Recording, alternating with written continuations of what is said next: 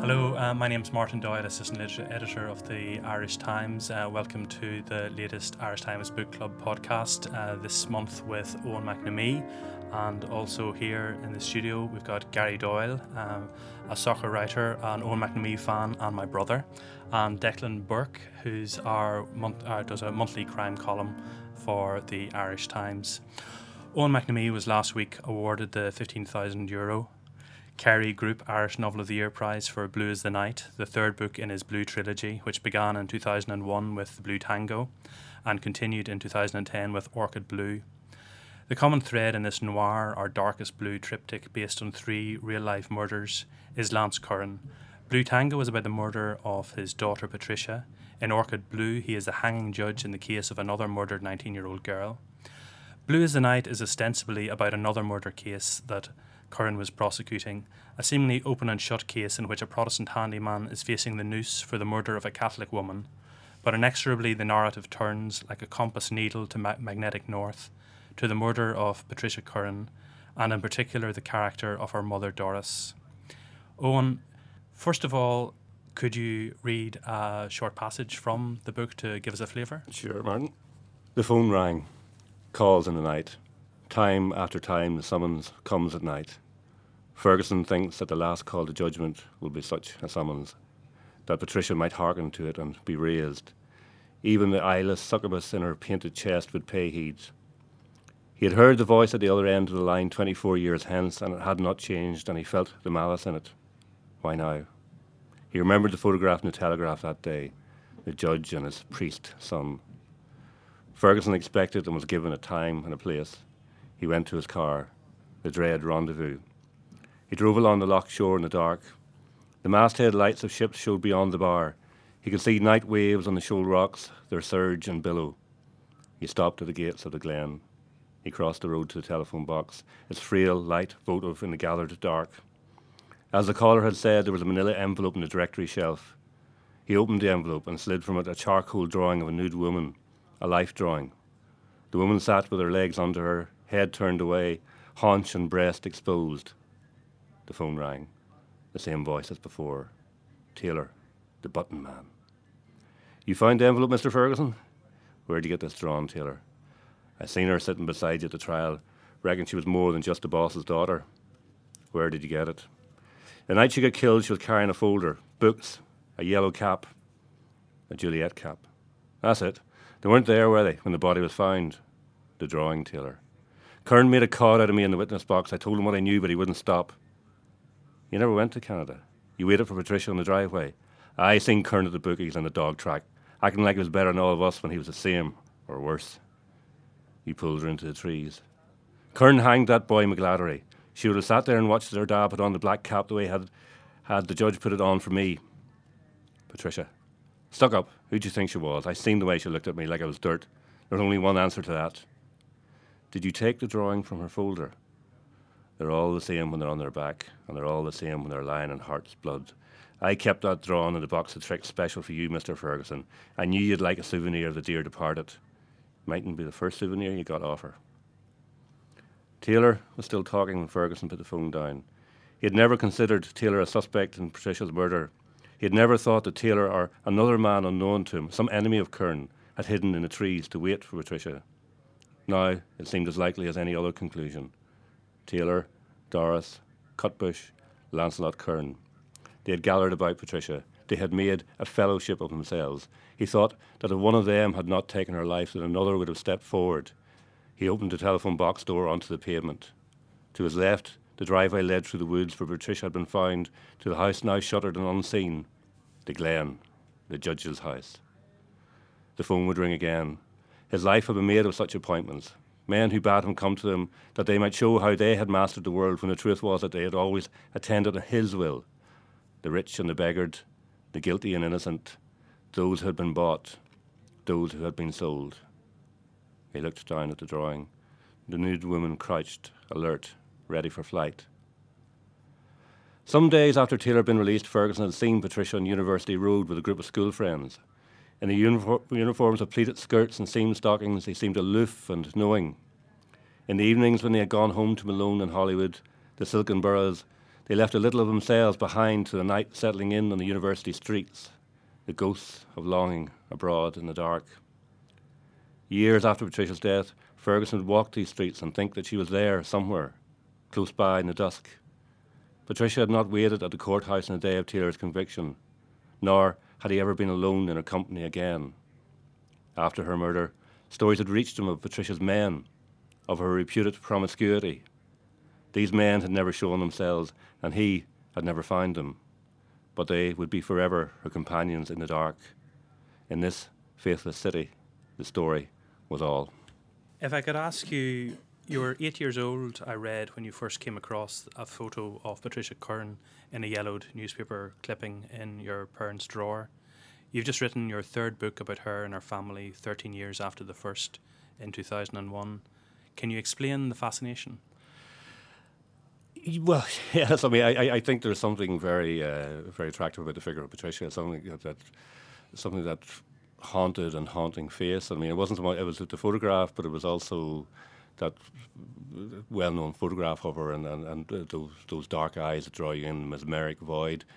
But it was also a way of I mean, my theory for what it's worth is that noir is a, is a, is a Calvinist construct, and um, it was exported from places like um, the north of Ireland and Scotland to America uh, in particular. Anyone could really sort of bring it back in the kind of sense that uh, of, of, predestination, of uh, there's always a hand in the scale. God's hand is always in the scale. It's weighed against you, and and and you. Uh, you, you raise a fist against it, and I always find these noir textures, and this story, story Patricia Curran encapsulated those textures. And then I suppose I went on to, I mean, her, her father, uh, uh, Judge Lancelot Curran, is also a particularly fascinating figure. In fact, the whole family are fascinating. They all behave in this um, heightened theatrical manner. Her brother Desmond, who left, who was a proselytizer for moral rearmament, who pursued um, souls with loving relentlessness suddenly became a Catholic, became a Catholic priest, practiced in South Africa for five decades uh, in, in the townships, where he was known as Isaban, which in, in the Zulu language means uh, the lamp. Uh, Patricia herself was larger than life. Her mother, uh, her mother Doris, was uh, raised in Broadmoor Hospital for the Criminally Insane as a superintendent's daughter. So I mean, the whole the whole family. Uh, but there is a sense that where I've been haunting them over three books, and now they're starting to haunt me. The hunter becomes the hunted. Gary, um, can I ask you, as as a reader, um, how did um, the book strike you?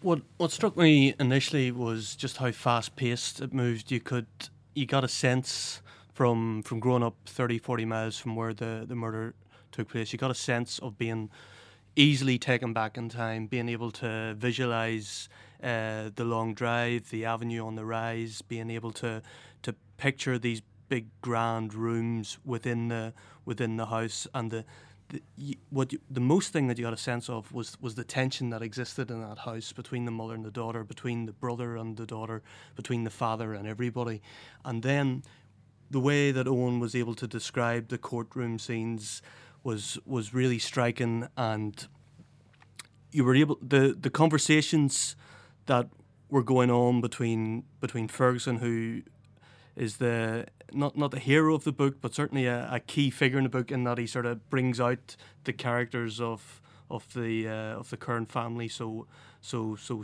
so strongly. Um, what what really struck me was the fact that this was a family in turmoil before the turmoil actually happened, and I think you did a you did a really fine job in terms of allowing the reader to to visualize every conversation, uh, to to be there it's not an easy thing to do, uh, but but that was that was a big success for me. Um, biggest success for me was being able to read it with two kids under four. the only books I get to read these days are Thomas the Tank Engine, and I got through Blue is the Night in two in two two goes. Uh, uh, a success for your writing and a, a success for insomnia. Thanks. We all know the feeling. And Gary, can I just ask you? You started off with the third in the trilogy. Did that? Um, when you discovered that it was actually part of a trilogy, was that an issue for you? It was, yeah, because I, I, I was on to you. I wanted to get my hands on the first two books because I didn't want number three to, to spoil it for me. But again, it's a success. It's, it's your success that it was, well, I'm not letting this down. I've started this book. I want to finish this. And, and sure enough, I went straight back to it. You just, some books you get into it and you never finish. Some books, out of stubbornness, you refuse to to let go, and some books you just have to you make time, and you have to you have to find find the time. You have to find a way to to get there to uh, to, to want to to want to finish it and it was it was dramatic. Like you know, you were you were you wanted to know who did it. uh, you wanted to know uh, what the what the outcome would be, and that was that was a success. It was it was it was fast moving. I could picture uh, Robert the painter going into the house. I could I could picture the the murder unfolding. I could picture inside the cell when when Ferguson went there. You could you could picture the courtroom. You could you had, you had a visual. I've never seen that photograph of Patricia that you're talking about, but in my in my head, I was able to to paint a picture through your writing of what she looked like, of how tall she was, of how she dressed. I was able to paint a picture of Belfast in the 1940s and 1950s, of the the traffic going past, how it would be quieter than it would be today, and as I say, it's very very difficult uh, albeit I write I write soccer, so it's not the it's not the same. But it's very very difficult to to form those pictures, and yet reading it, it seemed very very easy. It's interesting what you say there. You're desperate to get to the end to find out who did it, but of mm. course we're not in the territory of a of a who done it here, um, because I think you've said before, the job of a writer is to deepen the mystery. At the same time, you've also said that by delving into the mystery, sometimes you can you can get to the truth in that sense. Um, like I kind of see your your fiction or this trilogy almost as kind of artistic reconstructions, as an attempt to, to get at the truth. Um, in the same way that crime scene reconstruction again is there to jog people's memories or whatever. Um, lost my thread now. Yeah, just uh, on that, um, I mean, I, I, felt you know I had to go back to Doris, I had to go back to Patricia's mother and, and Patricia herself uh, in the third book. And although the, Patricia's murder, which remains unsolved to this day um, from uh, 1952, uh, although I think that I didn't solve it in the book and I didn't really set out to solve it, somehow it resolves the story. I think the ending of, of, of, of, of Blues Night, to me, anyway, resolves the story in, in a satisfying way, I hope. Interesting you say that because I kind of think I almost sort of got the sense that was almost a, a bit of misdirection or whatever, or um, an attempt to kind of to keep the story open because up until that point, perhaps um, all the evidence or, or all the kind of the construction of the narrative was kind of pointing in, in one particular way, and and by ending it as you did, you kind of said, well, actually, you know, we cannot be sure, and there are you know there are other theories, there are other hypotheses. Um, yeah, but but, but I think it, it, it, it brings it around to, to some kind of a resolution. I, I think it, it, I don't know what you say, honestly, a, a kind of a, a, a, narrative resolution, if you like, rather than get a re- re- resolution in the real world as to who actually did it. Um, I mean, as you say, I mean, the phrase I use, like a battering ram, you know, the, the, job of all art is to deepen the mystery. And um, I mean, I, I, wanted the whole thing to end with the resonance continuing. In actual fact, I continue to gather material, or material keeps coming up at me about all of the of, of, of the, the, three murders. And when I say kind of I'm haunted by the thing, I mean there, there is a sense that there, there's a kind of fourth book lurking out there somewhere, which I'm trying desperately to, to resist. But it's interesting what you say there because it's obvious like a lot of these events happen within living memory. There are people. Um, around today who, who not only remember those, but I think you mentioned before that uh, you met someone whose father had actually served on, on the jury of the McGladdery trial, which is at the centre of Orchid Blue, the second book in the trilogy. Yes, and I met uh, um, I, I, met people who, who were actually in the courtroom that day. Um, a man who was, kind of sidled up to me in the street more or less and handed me an envelope which he got freedom of information request, which contained it was for the uh, a brown envelope. he said it came a brown envelope for the intention of the investigating officer of the case, C.J. Kennedy, the original ca- case, and inside was a single sheet of paper torn in half, and on that sheet of paper was written the timeline of the night Patricia's murder. At the end of it, someone had written in careful or copperplate writing, if, if these events are true, then the Currans are lying you know, and everything that kind of comes with the case seems to, to, to, to be theatrical and have you know, kind of full of nuance and, and you know, there's always that you know sort of people behaving in, in, in, in a strange and kind of quite theatrical way over the thing. So it, it keeps resonating. All three cases keep resonating. Looking at it, looking at it in another way, um, is there um, a difficulty in writing about real events, in writing about people, relatives who, of whom are still alive? For example, I think there was some criticism of, of um, Blue Tango at the John Hewitt Summer School from someone claiming to represent the Curran family. Again, another of your books, The Ultras, which is about Robert Nairac, and I believe that there's um, an objection from his father Maurice about um, the portrayal in the book, the suggestion that he might have been complicit in the the Miami Showband massacre. Um, how would you? Um, well, I mean, you know, in, in terms of the kind of facts of that, a lot of stuff is kind of bubbling to, to, to the surface now. Um, I would say, I mean, my, you know, um, my job as a writer, I, I, I kind of struggled with the kind of, of with the morality of that, of, of, of taking these things and real events and putting words into people's mouths and taking uh, stories, often directions which they may not have gone in. Although oddly enough, you tend to find yourself in the in the correct place at the end of them. Um, and I, I realised, you know, in, in many ways, to resolve it to myself, what I said, well, I, I woke up one night and you know what this is? This is this is actually a sin. This is my own personal responsibility. Uh, and if I cross the line, well, then I'll answer to that for whoever you answer to your sins for. Um, but I don't have the same responsibility to society as a priest or a lawyer might have to, to put the facts out there. And, you know, in actual fact, it was said to me by, by uh, a senior civil servant in the north in, in relation to uh, and the Ultras that um, he said, and this is back when it came out, it was 2003. Um, well, and you know, it's very much about the, the, the covert war. And he said, this is the only way these things will ever be investigated or ever be looked into is through art. And of course, I, I, I thought it was a cop out, but in actual fact, he knew that the papers had been shredded, the, the, the, the traces and, and, and footsteps were, were, been, were, were been dragged over. Um, so Totally. Um, I can see how I believe myself that um, where the facts are not known, um, it's perfectly legitimate to use the, your imagination to try and get at the truth.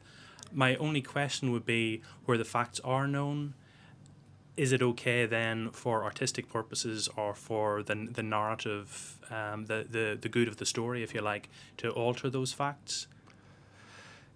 Well, I suppose the fundamental facts. I mean, the, the, the skeletons of the books are all are, are all based on the, on the fa- on fact. Um, as I say, I don't have an absolute answer to that. And many things with these books, there's nothing absolute about it. Um, and the only thing I can say is about it, I take responsibility on myself for doing it and, and answer to it in a, in a, if you like, in a kind of moral forum rather than As an abstract point, though, like whatever with this book or whatever, like, do you think it is okay if you're writing something based on on a true story to kind of change facts for for the good of the the narrative, for the good of the fiction? I don't know because you, when you start looking into these stories, then everything becomes unclear, and you know, the facts are very few and far between. So, you know, So I'm not are, sure. the, are the facts sacred? Would you say? Sorry. Are the facts sacred as they are known? Um, as they are known, yes, I would think so. Yeah, and they tend to be the points around which you revolve around you build a story, story from, um, rather than kind of actually altering fundamental facts about it.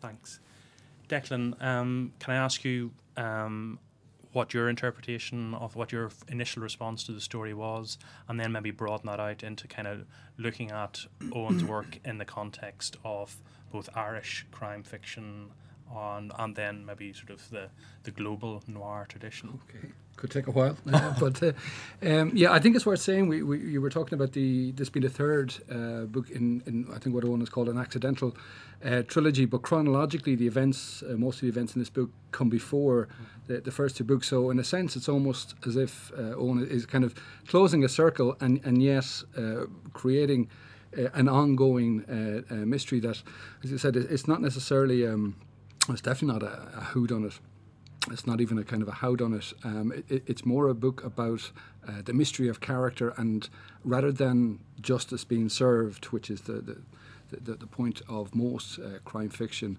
uh, this book is more about the nature of justice and can we trust justice. Um, I think in, in in terms of Irish crime fiction, Eoin is is in in my opinion he's, he's one of the two uh, great leading lights of it, uh, along with John Connolly, both going back to the 1990s.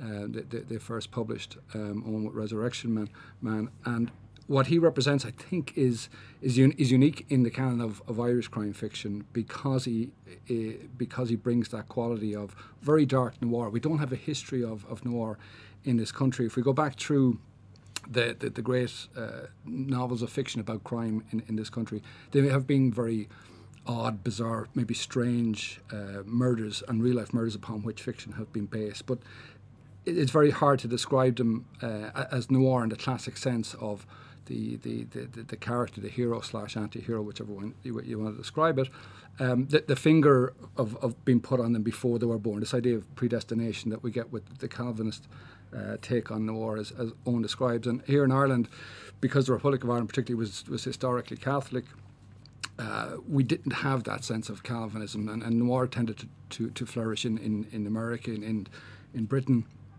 uh, where, where, where, the Protestant uh, w- was the dominant religion, and that was more of a, a common concept. I, I, think with the the, uh, the, the Blue trilogy, the idea of it being um, of it being true noir is, isn't uh, isn't entirely true. I think because the, the nature of justice that's explored is about uh, you, you, know that, that idea of Calvinist noir doesn't really apply because Lancelot Curran is at the heart of the, the, the books, and, and, he is a judge. He's in the position of dispensing justice, and he has got a hand on the scales, and he's tipping uh, the scales in in uh, in a particular direction. There's um, his summing up to the jury in the uh, the case of the. Um, the uh, case, for example, which uh, Eoin described at one point, is essentially it was, it was a, a, steer, as we, as we call it. He might as well have been winking to the jury uh, as he was doing his, his summing up. So there, there's a skewed version of, of noir, and, and the, the, classic noir. Uh, in my opinion, going back all the way back to the 30s and 40s and 50s in, in America, we had like people like uh, pulp noirs like David Goodis and, and Jim Thompson, uh, Cornell Woolrich, all of whom were about that idea of fate having you know destroy the character even before he or she uh, begins and and despite how they may shake their fist at, at their fate as Eoin says uh, the reader knows that you know they, they are doomed um, by, by the end of the story. Actually, Eoin, Eoin wrote a, um, a, an essay for Down These Green Streets a couple of years back, uh, which kind of puts the, the Blue Trilogy in context. I'll just read a quick paragraph if I can. He's talking about um, the, the, the, the, Patricia Curran case in particular. And he says, The case has all the attributes of classic noir. There are themes of corruption and deceit. There are political undercurrents. There is the beautiful doomed victim and the brooding, powerful figure of her father, the judge. It is easy to imagine the whole affair transposed to Los Angeles in the 50s, Black Dahlia territory, to Holland W. Burnett or Cain into the ghost written terrain. Set the Curran house in Laurel Canyon, give it to Ross MacDonald, and let him track back into the family, the taint of incest hanging in the air. The cast of supporting characters like something from Jim Thompson, awash with bad faith. And, and that's as terrific a summation, I think, that there is of, of the Blue Trilogy. Thanks very much, Declan on the point of of Lance Curran, and when I reviewed the book in the Irish Times when it came out, my one issue was that whereas in the in Blue Tango there was suspicion hanging over his head, in Orchid Blue there was the black cap of a hanging judge over his head, and yet here in Blue is the Night he's the prosecuting counsel who is actually determined to see justice done, only to be undone by his fixer. And so, to my mind, that puts some kind of a twisted halo over his head. And in the overarching um, narrative of the trilogy, I kind of thought that that bit didn't fit. It was almost as if you know he's on the right side for once. How does that? How do you square that with um, his his personality or his. But I suppose I mean what I'm interested in, what, what, in, in as I say, in a kind of overarching sense with with the three books is um, corruption and how people become corrupted. So the, uh, the, the Robert Taylor, the Robert the Painter case predates um, his elevation, Lance's elevation to, to judgeship and Attorney General, you know, high flyer Attorney General at 36. Um, and the wager, he's a gambling man, he was notoriously a gambling man, uh, and the wager he makes with his fixer Ferguson is he said, I will prosecute, as, as he did in actual fact, and the, the, the transcripts, the, the, the, excerpts in the book are from the court transcripts, and he prosecutes Taylor with a merciless and, and, and intelligent zeal. Um, it, it's, a, it's a textbook prosecution. Um, and it, the, the deal that he makes with Ferguson, Ferguson said, uh, he, uh, if you get him off, we'll do things your way. Uh, or sorry, if you if you you get him hanged, we'll do things your way. if I get him off, then we do things my way. And of course, the case, as it historically happened, was was un- undermined, uh, and uh, and Taylor got off. So, I mean, my thesis on it, in a way, goes back into into my own family. If if the uh, if the thing that you put your faith in turns out to be terminally corrupt, does that corrupt you as a legal system in, in the North mm-hmm, Wales? Mm-hmm. Um, and arguably all legal systems have, have that element in them, but I mean, it was particularly corrupt in the North. Sure. So the young Curran was a believer. Mm-hmm. His integrity was thwarted. And once his integrity was thwarted, once the integrity of the system in which yeah. he, he put his faith was mm-hmm. thwarted. Your own father was a lawyer. Um, I think I read somewhere that you read some of the, the files of the torture cases that he he worked on uh, in the north. Is that? It's funny. I started writing a piece on that today on the train on the way up. Yes, uh, I mean I remember uh, he, he had a case which was uh, subsumed into the uh, the the the, the, um, the, the challenge or the, the, Ireland versus the UK, which was a torture case, um, and he also had a, p- another case which was a piece of case law, which was important in it. But I remember lying at home reading um, the essentially the unmediated statements of the people who had been tortured, of the five techniques, which of mm-hmm. course were um, brought through to Iraq, and there was something about these. Um, the hooded men, is that the hooded men? These, which the cases now um, um, come up again. Amal Clooney is involved in it apparently, mm-hmm. uh, but there was something about these sheets of paper with a smell of developing fluid or um, copying fluid off them, inky, smudged, and it was like the, the I was feeling as a child. I mean, I, I, was reading, you know, I read everything. I was reading everything from Desmond Bagley to Blake to to Yeats, but it was almost like the 20th century had forced its way into our living room. You know, mm-hmm. it was sort of brutish, blood stained, um, and this was the real world. And once you can, once you read that, mm-hmm. there was no going back. There was no other way to to, to go at it. Um, although, funnily today, because something of it, it, it was. Um, Keats came into my mind when I was thinking about Amal Clooney and George Clooney coming to Belfast doing this thing, and um, almost, uh, you know, it's, it's, the line of where uh, forever shalt thou love and she be gay, and the two people fixed in the, in the ode to a Grecian vase, the, the, young man chasing the girl for a kiss, mm-hmm. and they're always, uh, he's always running after and never catching her, but she never gets any further away. And it struck me as the legal process in all these cases is something similar, is that you run after the truth in it, and mm-hmm. as Keats says mm-hmm. in the poem, truth is beauty, beauty is truth. Um, you're always running af- after it, and it's the the essence of the kind of legal work that people are doing on, on, on that. And kind of it, it brings a bit of faith back into being that system. Is that you never really get any closer to them, but you keep them in sight. You, you, you keep the bad guys in sight. And I think that's that's mm-hmm. the essence of it. And did your dad mind you reading these presumably I, I quite grim I materials? Don't or, hmm? think he give a one way or another. Um, I mean, he was a kind of, you know, a, a, a, in a way, at the time, a crusading lawyer. Um, uh, uh, you know, every time I sort of see Pat, that sort of famous photograph of Pat Finucane coming out of the courtroom, I think of, of, of him. Mm-hmm.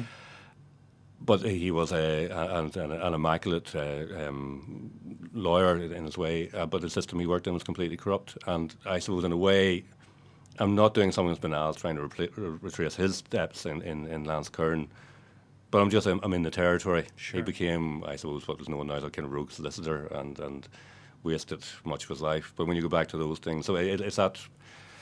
Um, I go back to there's a photograph of my parents. I've talked about this before, in, in and they're say about 1958 or so, and they're sitting in the Slieve Donard Hotel, I think, in, in Newcastle. And mm-hmm. my father is wearing um, evening dress. My mother's wearing a silk dress which she made herself from a pattern from Vogue magazine, and her hair is up in a French bun, and they're smoking cigarettes and. Mm-hmm um, and there's something kind of very glamorous, also kind of slightly kind of who to think they were thing about it.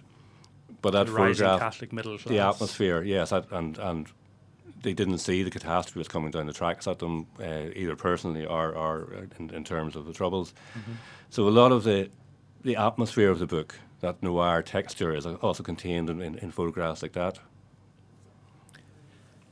How did you How did you bring alive? Um, the characters from the from the information that you would have been reading from your research. How did you how did you did you turn uh, the script from a from a courtroom extract or or from newspaper extracts? How did you how did you turn that into a conversation that we've that we've read in the book? There's always something, you know. Um, I, I, think Robert Taylor. There was there was something about kind of he had um, he was I can't remember the name of the, he was named after a child film star. He nicknamed after a child film star, like the boyish face and something mm-hmm. with the boyish killer, that, and and the, the, very sort of immoral and cold way he killed this, his, his uh, poor woman. There's always a detail um, with. Um, I mean, we say with the first book, with, with I, I, couldn't write about. it. I couldn't find a way into it, even though I knew about the case until I read that Iain Hay Gordon had uh, whistled the tune "The Blue Tango." Mm-hmm. Uh, Iain Hay Gordon was a man who was falsely accused of the murder and has conviction overturned 40 years uh, later. Um, until I read that he whistled the tune "The Blue Tango" when he was um, being interrogated. Uh, and I realised that that was not just the title of the book; it was a texture, it was a feel, it was a noir feel, feel of the book. There's always something um, I remember reading because I work a kind of psychic relationship between Doris, um, Patricia's mother, and her Broadmoor connection, been brought up there, and Thomas Cutbush, who was uh, one of the chief suspects for being Jack the Ripper, who was in, who was incarcerated in Broadmoor at the time. She would have been there. Mm-hmm. And I read through his, his, admission report, and the doctor described him as had five foot eight, dark hair, went on in various details, and then it was eyes dark blue, very sharp. You know, all of a sudden his phrase um, makes you stand back. So all those kind of little things, and it's very. I go at things visually. I try, and you were talking about being in the courtroom, uh, mm-hmm. and, and um, I try and visualize where it is, and um, go into the texture of it, and I kind of sense and. Uh, would you do that by going back to Belfast, by going to Whiteabbey, by walking around? No, it's, it's really from memory, and I, and I kind of I, I switch. Um, you know, I kind of use my own memories to, to build something. I mean, it, the the research tends to be done loosely at the start, and then the kind of intensive research done when the book is finished to make sure that, that it's right. But I find that if you if you look at something closely, if you listen to something closely, the world actually reveals itself to you if you if you, if you really examine it. Um, so I mean that that's a way of kind of bringing things alive. I mean, I used um, the, the, atmosphere of the courtroom, which, funny enough, a case which was part of the um, of, of the, uh, the the England uh, or Ireland versus UK case. Uh, and my dad brought us out of, out of school to, to see this case being won. And uh, he brought us to what I thought was Armagh. Myself and my brother we were kind of you know seven and nine at the time, and I used that courtroom as I remembered it. Mm-hmm. Um, to, and I remember the Judge Rory Conaghan, who was later shot by the IRA, standing up and te- uh, sitting there and telling the two pl- army witnesses that they were liars, and it's a very sort of dramatic thing. And uh, I just went back to, to, to, look it up because I used this courtroom atmosphere for the for the McGladdery case, and then went back and looked it up. In actual fact, it was Downpatrick Courthouse where McGladdery was tried, um, where uh, Curran put the black square of silk on his head to sentence him to death. Uh, where one person was in the courtroom said to me, uh, a reporter, a veteran reporter, said to me he was crying, and I said I'm glad he was crying. He said no, no, Curran was crying. And then another person who was a, witness in, in, in, the courtroom at the same day said to me, leant over to me and sort of said in kind of hissing whisper, "Curran that day was a disgrace." Mm-hmm. You know, but but but it was, uh, yeah, I mean, one of these odd kind of synchronicities that my childhood memory and this courthouse that I interior the courthouse uh, that I described turned out to be the actual courthouse. Mm-hmm.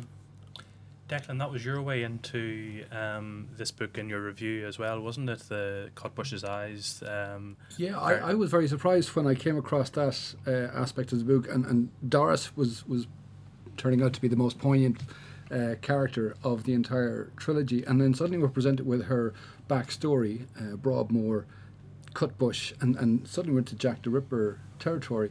Um, and, and the conversation has been littered with references to, to Gothic uh, elements and and as the book went on, I was kind of going, how, how is he going to gel the you know no noir and, and goth gothic uh, uh, tropes? They're, they're, not necessarily uh, run together very smoothly.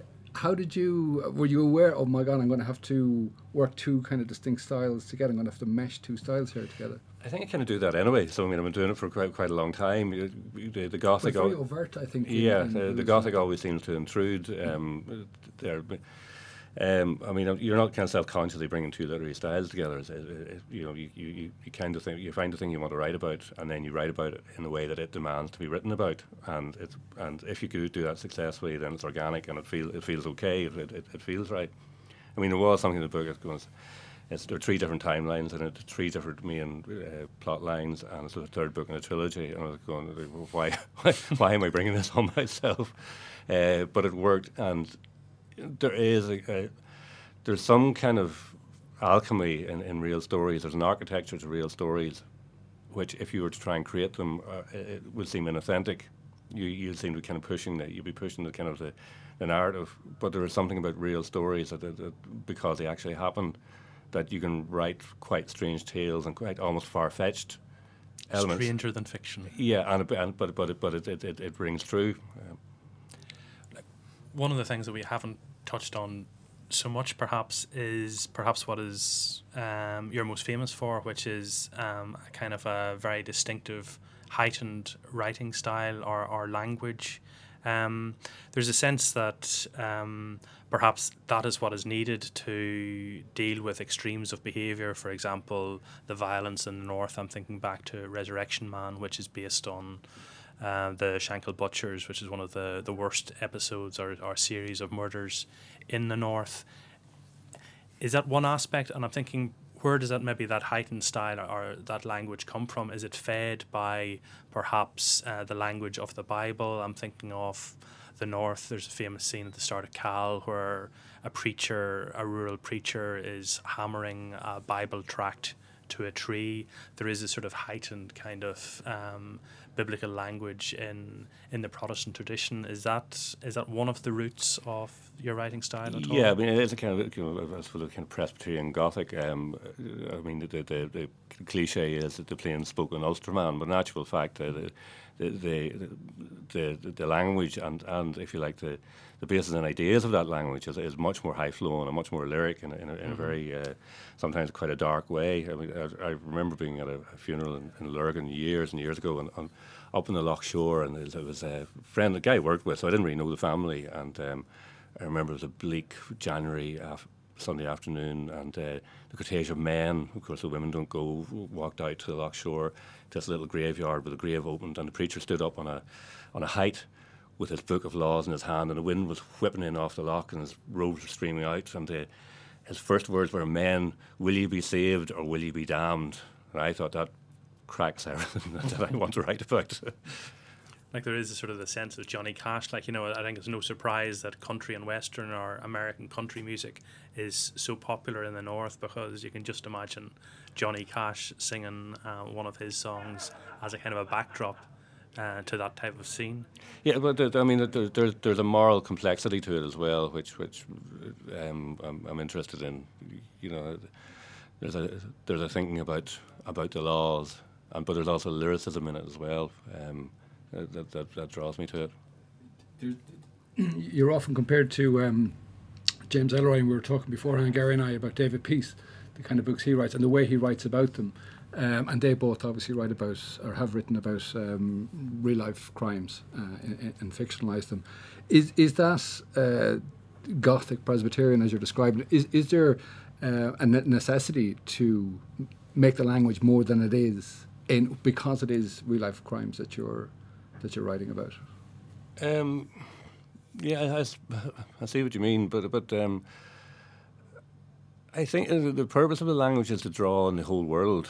You you know, it's, it's it, that, that, that, what you're writing about and allow it to speak to you. So I mean, that, that language necessarily becomes heightened. You're really only responding to, you're allowing the world to reveal itself to you. So, I mean, what I try to do with the language, uh, you, you, from the very first book, which was a novella, The Last of Deeds, was to write, uh, if you like, a heightened language, but to work on it tonally. So if you look at, kind of say, something like Resurrection Man, and indeed some of the, the blue books as well, there's a use of sort of a kind of language of reportage or the, kind of flat tone in Resurrection Man. It was a very cold eye was cast on what was happening. So you anchor this, if you like, kind of lyric language into something which stops it from becoming overblown and keeps I mean, as simple as keep, keeping the reader's eye on the page, mm-hmm. if, if, if, you know what I mean. Um, I mean, I do try and find the lyric in everything, whether that be a, a, a dark lyric or not. But I mean, I, I, uh, it's the kind of the, the, the impetus for, for me to write, really, and in, in the end, is, is um, what does it look like? What does it sound like? There was an interview that you did with Arminta Wallace in the Irish Times last year, in which you said there's a sense from publishers and publicity people that I've been booted out of the literary drawing room into the alley, and I kind of like it out there. Um, I, I, read somewhere else um, that say back in your early days at Picador under Peter Strauss, Yeah. um, you were sort of part of a high flying Irish trio with Colm Tóibín and Pat McCabe.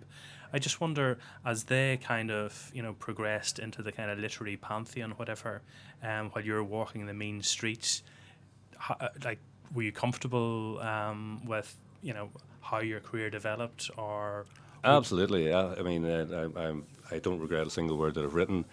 Um, years ago, when I wrote Resurrection Man, my then girlfriend, now my wife, I gave it to her to read. And she sat and she read it, sat for kind of four or five hours, read her way through it, and uh, she finished it and she put it down. And I said, "What do you think?" And she said, "It's brilliant. It's great." And uh, then she said, "And they'll never forgive you."